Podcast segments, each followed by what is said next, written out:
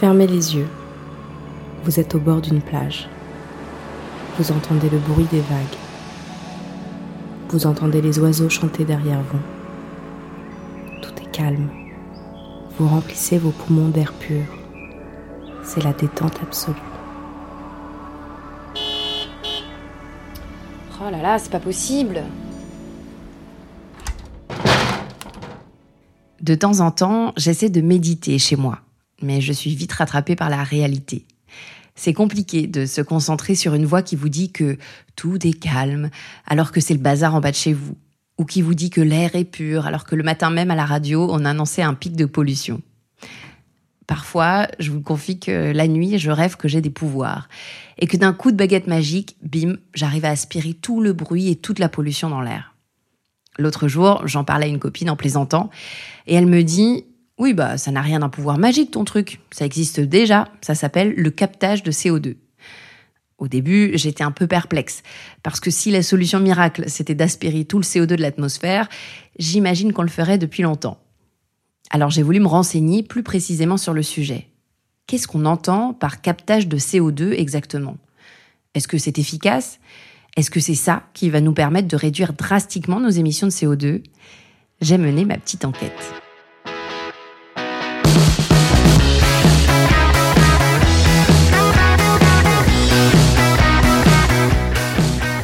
Je m'appelle Camille, vous écoutez le 13e épisode de Watt, le podcast d'EDF sur les enjeux liés à l'énergie. Dans cet épisode, je m'interroge sur le captage de CO2 comme solution viable pour réduire nos émissions de gaz à effet de serre. La première chose à laquelle j'ai pensé quand j'ai commencé à me pencher sur le captage de CO2, c'est la mer. Non pas que j'essayais de me remettre dans une ambiance de méditation, mais je me suis rappelé de vagues leçons de collège-lycée sur la photosynthèse, ou comment les océans, grâce au phytoplancton, captent le CO2 de l'atmosphère. Même chose pour les forêts, qui, elles aussi, absorbent beaucoup de CO2. On appelle ça les puits de carbone. En gros, ça signifie que la nature fait déjà du captage de CO2. Mais face aux émissions des activités humaines, ça n'est pas suffisant pour éviter le changement climatique. C'est pourquoi on développe des solutions anthropiques pour capter encore plus de CO2. Dans le jargon scientifique, on parle de CCUS. CCUS, c'est l'acronyme anglais, Carbon Capture Use and Storage, donc captage du CO2, utilisation et stockage. Lui, c'est Patrick Morilla. Il est responsable du programme de RD sur le captage et le stockage de CO2 chez EDF. Le CO2, euh, il faut d'abord le capter, par différentes technologies, avec différents degrés de maturité. Les méthodes les plus classiques et les plus mûres aujourd'hui, c'est de, c'est de se mettre euh, à l'aval d'un système industriel, d'une usine, hein, donc qui émet des fumées dans lesquelles il y a du CO2. Et euh, ces CO2, on le fait passer dans des alors, plusieurs technologies. La, plus mature, c'est de le faire passer dans des dans une solution chimique, dans laquelle il y a ce qu'on appelle des amines, c'est des dérivés euh, d'ammoniac. Euh, donc ces, molécules chimiques s'associent au CO2 qui sort de la fumée. On isole donc ce, cette, molécule chimique avec le CO2 capté, puis après on régénère euh, la molécule, donc on, on resépare le CO2 et cette molécule-là. C'est une façon de concentrer finalement le CO2 qui est dans les fumées. Ben, c'est ce qu'on appelle le, le, la capture euh, en post-combustion aux amines. Post-combustion parce que c'est à l'aval la, de l'usine, euh, capture parce qu'on capture, et, et aux amines parce que c'est le procédé chimique. Comme tout ça est assez technique, le plus simple pour que vous compreniez bien, c'est de prendre un exemple très concret. Je ne sais pas si vous vous rappelez de l'usine Vica, une cimenterie près de Lyon. J'y étais allée dans l'épisode 10 sur l'hydrogène pour parler de leur futur électrolyseur. Eh bien, cette même usine a installé en 2020 un système qui permet de capturer du CO2 dans leur cheminée. C'est une technologie développée par une start-up britannique qui s'appelle Carbonate. J'ai rencontré son directeur commercial, Martin Van Roon, au salon Vivatech à Paris.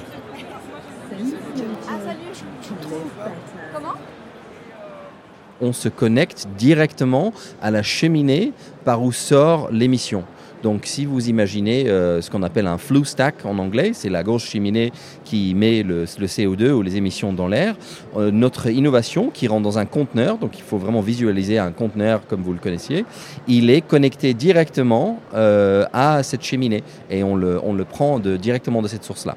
Le CO2 qu'on prend du coup dans le process, il réagit dans, euh, dans notre solution, dans notre innovation, directement avec les déchets. Donc le process en lui-même, c'est une forme de minéralisation. Donc il est minéralisé dans les composants et donc dans les déchets. Il est stocké à l'intérieur par euh, cette réaction-là. Et le CO2, après, est stocké dans les déchets et ça sort par forme de granules. Et les granules contiennent le CO2 et c'est une façon permanente de pouvoir euh, le stocker. Ces granules, ils ont une variété d'applications, certains qu'on a découvertes et d'autres qu'on est encore en train de développer, comme on est encore une entreprise relativement jeune. Les premiers qu'on a trouvés, c'est pour remplacer le ciment, par exemple, dans des briques, euh, des briques pour construire, euh, par exemple, des maisons. Euh, donc on peut remplacer une partie du ciment avec ces granules-là. Donc on, a ces produits qui sont du coup très bas ou euh, négatifs en termes de bilan de carbone. On les utilise pour faire des nouveaux matériaux de construction.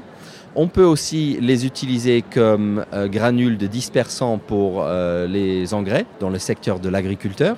Et puis, et puis il y a plein d'autres applications sur lesquelles on est en train de travailler. Si je résume, dans la méthode développée par Carbonate, le CO2 est donc capturé directement dans la fumée qui sort de l'usine, à l'intérieur d'un grand container. C'est ce qu'on appelle la post-combustion. C'est la méthode de captage de CO2 la plus mature à ce jour. Il y a plusieurs techniques de post-combustion. Il y a la post-combustion aux amines. Ce sont des solvants qui permettent en quelque sorte de nettoyer les fumées. C'est la technique qui permet de traiter de gros volumes. Et c'est par exemple celle qu'a retenue EDF pour capter le CO2 de la centrale à charbon du Havre. D'autres solutions de post-combustion existent, par exemple la solution de carbonate, qui ne fait pas intervenir de solvant. Elle consiste plutôt en une réaction chimique qui va emprisonner le CO2 dans des déchets, par déchets on entend des cendres en fait, qui vont ensuite former des granules qui elles-mêmes pourront être réutilisées, notamment dans la construction. Cette technique est plutôt adaptée au traitement de petits volumes de CO2. Enfin, il existe d'autres méthodes de captage du CO2 comme l'oxycombustion ou la précombustion, mais je ne vais pas rentrer dans les détails car c'est assez complexe et surtout c'est toujours à l'état de test à l'heure actuelle. Aujourd'hui, dans le monde, il y a 27, en gros 27 à 30 installations qui fonctionnent avec du captage et du, stockage du CO2. Donc les solutions, elles existent depuis 30 ans quand même, hein, mais pour des raisons économiques, pour différentes raisons, ça s'est pas bien développé. Alors là, j'avoue que j'ai du mal à comprendre. Patrick Morilla me dit que ça fait des dizaines d'années qu'on sait capturer le CO2. Pourtant, on commence tout juste à développer ces technologies puisqu'il y a seulement une trentaine d'installations dans le monde. Pour bien comprendre l'historique, j'ai interrogé Daniel Brossetta. Il est professeur à l'université de Pau et membre du groupe de travail captage et stockage du CO2 de la cellule énergie du CNRS. Le, captage du CO2, c'est pas quelque chose de nouveau, hein, contrairement à ce qu'on peut laisser croire. Historiquement, l'industrie pétrolière et gazière a euh, mis en œuvre des méthodes de captage ou de séparation. Hein, le mot, le mot séparation était utilisé euh, pour exploiter des gisements de gaz contenant du CO2, des gisements de gaz naturels. Donc ces gisements de gaz naturels euh, contiennent une fraction de CO2 euh, et euh, avant de commercialiser ce gaz naturel, il faut enlever le CO2. Donc depuis euh, des décennies, hein, depuis plus d'un demi-siècle, l'industrie pétrolière et gazière a l'expertise et la connaissance pour séparer le CO2 des fluents gazeux. Ce qui était fait, ce CO2 qui était capté, capturé, il était rejeté dans l'atmosphère. Hein. À l'époque, on ne se préoccupait pas de, euh, de limiter les émissions de CO2. Donc dans le, ce qu'on appelle actuellement le captage et stockage du CO2, ce CO2 qui est enlevé, séparé euh, du gaz, du gaz naturel des effluents de production, de gisements, mais maintenant d'effluents gazeux issus d'installations industrielles.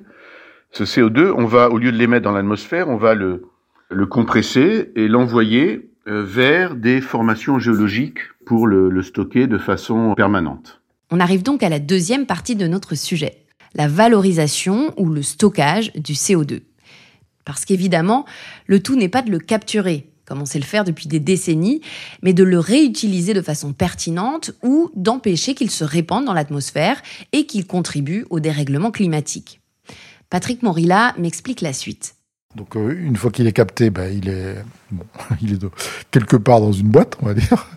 Et après, euh, il y a deux euh, pistes. Donc soit on va réutiliser ce CO2, soit on va le stocker. Donc l'utiliser, il y a plusieurs utilisations du CO2. Aujourd'hui, le CO2, c'est un, c'est un gaz industriel. hein. On produit même spécifiquement du CO2 pour l'utiliser dans des usages industriels. Parce que le CO2, il a des très très bonnes propriétés. C'est un, un très bon solvant, donc vous pouvez l'utiliser par exemple pour récupérer les arômes de café. Vous pouvez faire plein de choses. Donc vous pouvez l'utiliser sans transformation du CO2 tel quel pour plein de propriétés intéressantes. Après, vous pouvez le transformer avec des matrices organiques, donc pour pouvoir faire par exemple de l'urée. L'urée, ça sert après à faire des engrais. Vous pouvez l'utiliser, l'hydro, enfin, l'associer à so- soit des molécules de carbone, soit des molécules d'hydrogène pour en faire de nouveaux hydrocarbures, entre guillemets. Donc, ce qu'on appelle les e-fuels. Avec du CO2, on peut faire du méthanol, par exemple, pour le transport maritime, ou du kérosène, pour le transport aérien. Tout ça avec du CO2 réutilisé, donc le bilan carbone de ces biocarburants est divisé par deux. Il y a donc un vrai potentiel de valorisation du CO2. Le hic, c'est que cette valorisation n'est pas à la hauteur de nos émissions. Les experts disent qu'on pourra valoriser au mieux entre 20 à 25% du CO2 émis. Ça a un gros volume, mais en valeur relative, ça reste qu'un quart. Donc, qu'est-ce qu'on fait des trois quarts restants? D'où euh, la question qui vient après ben, il faut le stocker. Donc, question où est-ce qu'on va le stocker? Alors, ce qui existe, c'est le stocker sous terre, dans des- ce qu'on appelle les aquifères. Les aquifères, c'est des, des, des zones géologiques dans lesquelles il y a de la saumure, donc de l'eau salée, qui est emprisonnée, parce qu'il y a des couches de roches plus, plus étanches au-dessus. Donc, alors, faut pas imaginer une grotte, c'est des roches poreuses dans lesquelles il y a cette eau saumâtre, impropre à la consommation. Donc, l'idée, c'est d'aller envoyer le CO2 à cet endroit-là pour qu'il soit piégé là-dedans et qu'il remonte pas. Donc, c'est en gros à 800 mètres sous terre, de, ce type de profondeur. Ça, c'est ce qu'on appelle le stockage géologique du CO2. Il existe par exemple un très grand réservoir de stockage en mer du Nord. Là-bas, les nappes aquifères devraient pouvoir accueillir des millions de tonnes de CO2, du moins en théorie. Car dans la pratique, tout ceci n'est encore qu'à l'état de projet. On devrait avoir les premiers retours d'expérience en mer du Nord à partir de 2024.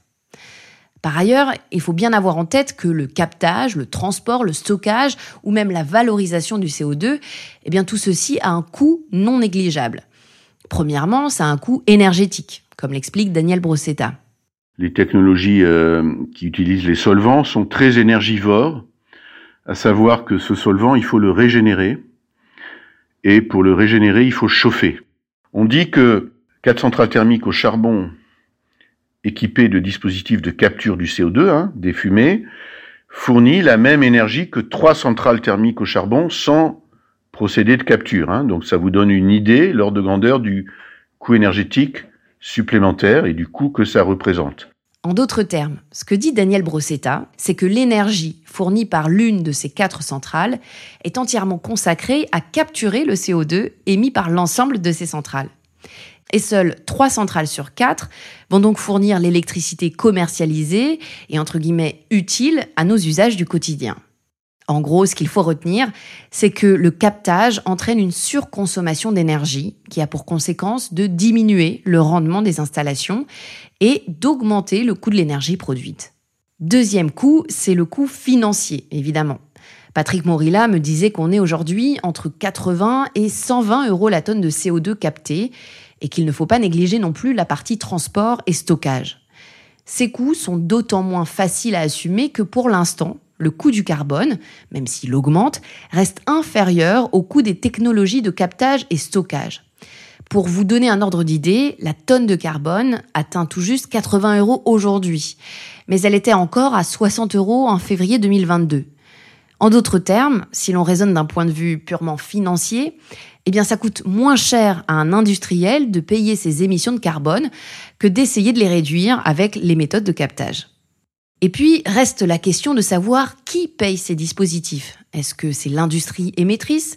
Est-ce que c'est l'industrie qui réutilise le CO2 dans le cas de la valorisation? Est-ce que c'est l'utilisateur? La question fait débat. Normalement, oui, c'est celui qui émet qui doit payer. La question, c'est quand on valorise le CO2, c'est-à-dire qu'on on prend du CO2 à l'aval d'une usine, que ce CO2, on en fait un produit, que le produit est utilisé, et en étant utilisé, réémet du CO2. Qui qui c'est qui va payer? Effectivement, il ne faut pas qu'il y ait double comptabilité, donc le CO2 soit compté deux fois, mais ce qui peut être compté moitié-moitié, moitié à l'amont, moitié à l'aval Est-ce qu'il doit être payé totalement par l'utilisateur ou par l'émetteur Ça devrait se, clarifier cette année, mais c'est un vrai sujet aussi.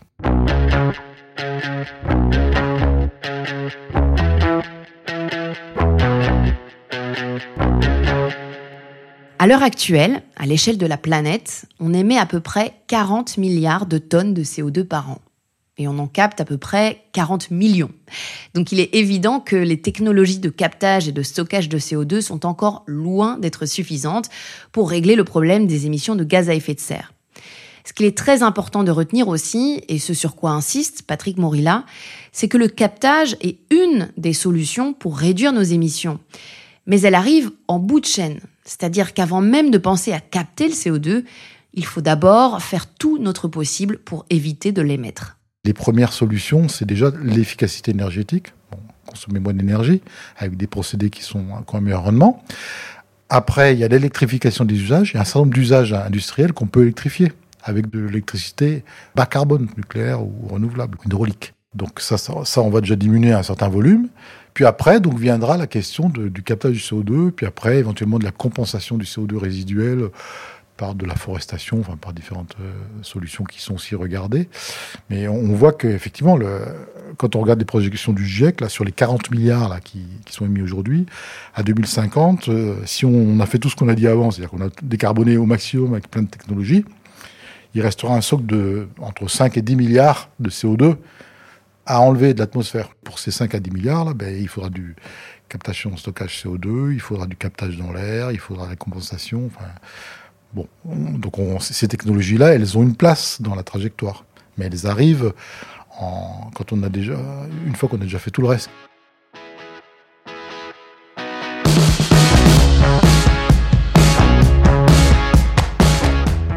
Merci d'avoir écouté ce 13e épisode de Watt, le podcast d'EDF sur les enjeux liés à l'énergie. Je vous invite à nous partager tous vos commentaires. N'hésitez pas non plus à vous abonner au podcast et à lui attribuer 5 étoiles si vous avez aimé. À bientôt pour un nouvel épisode.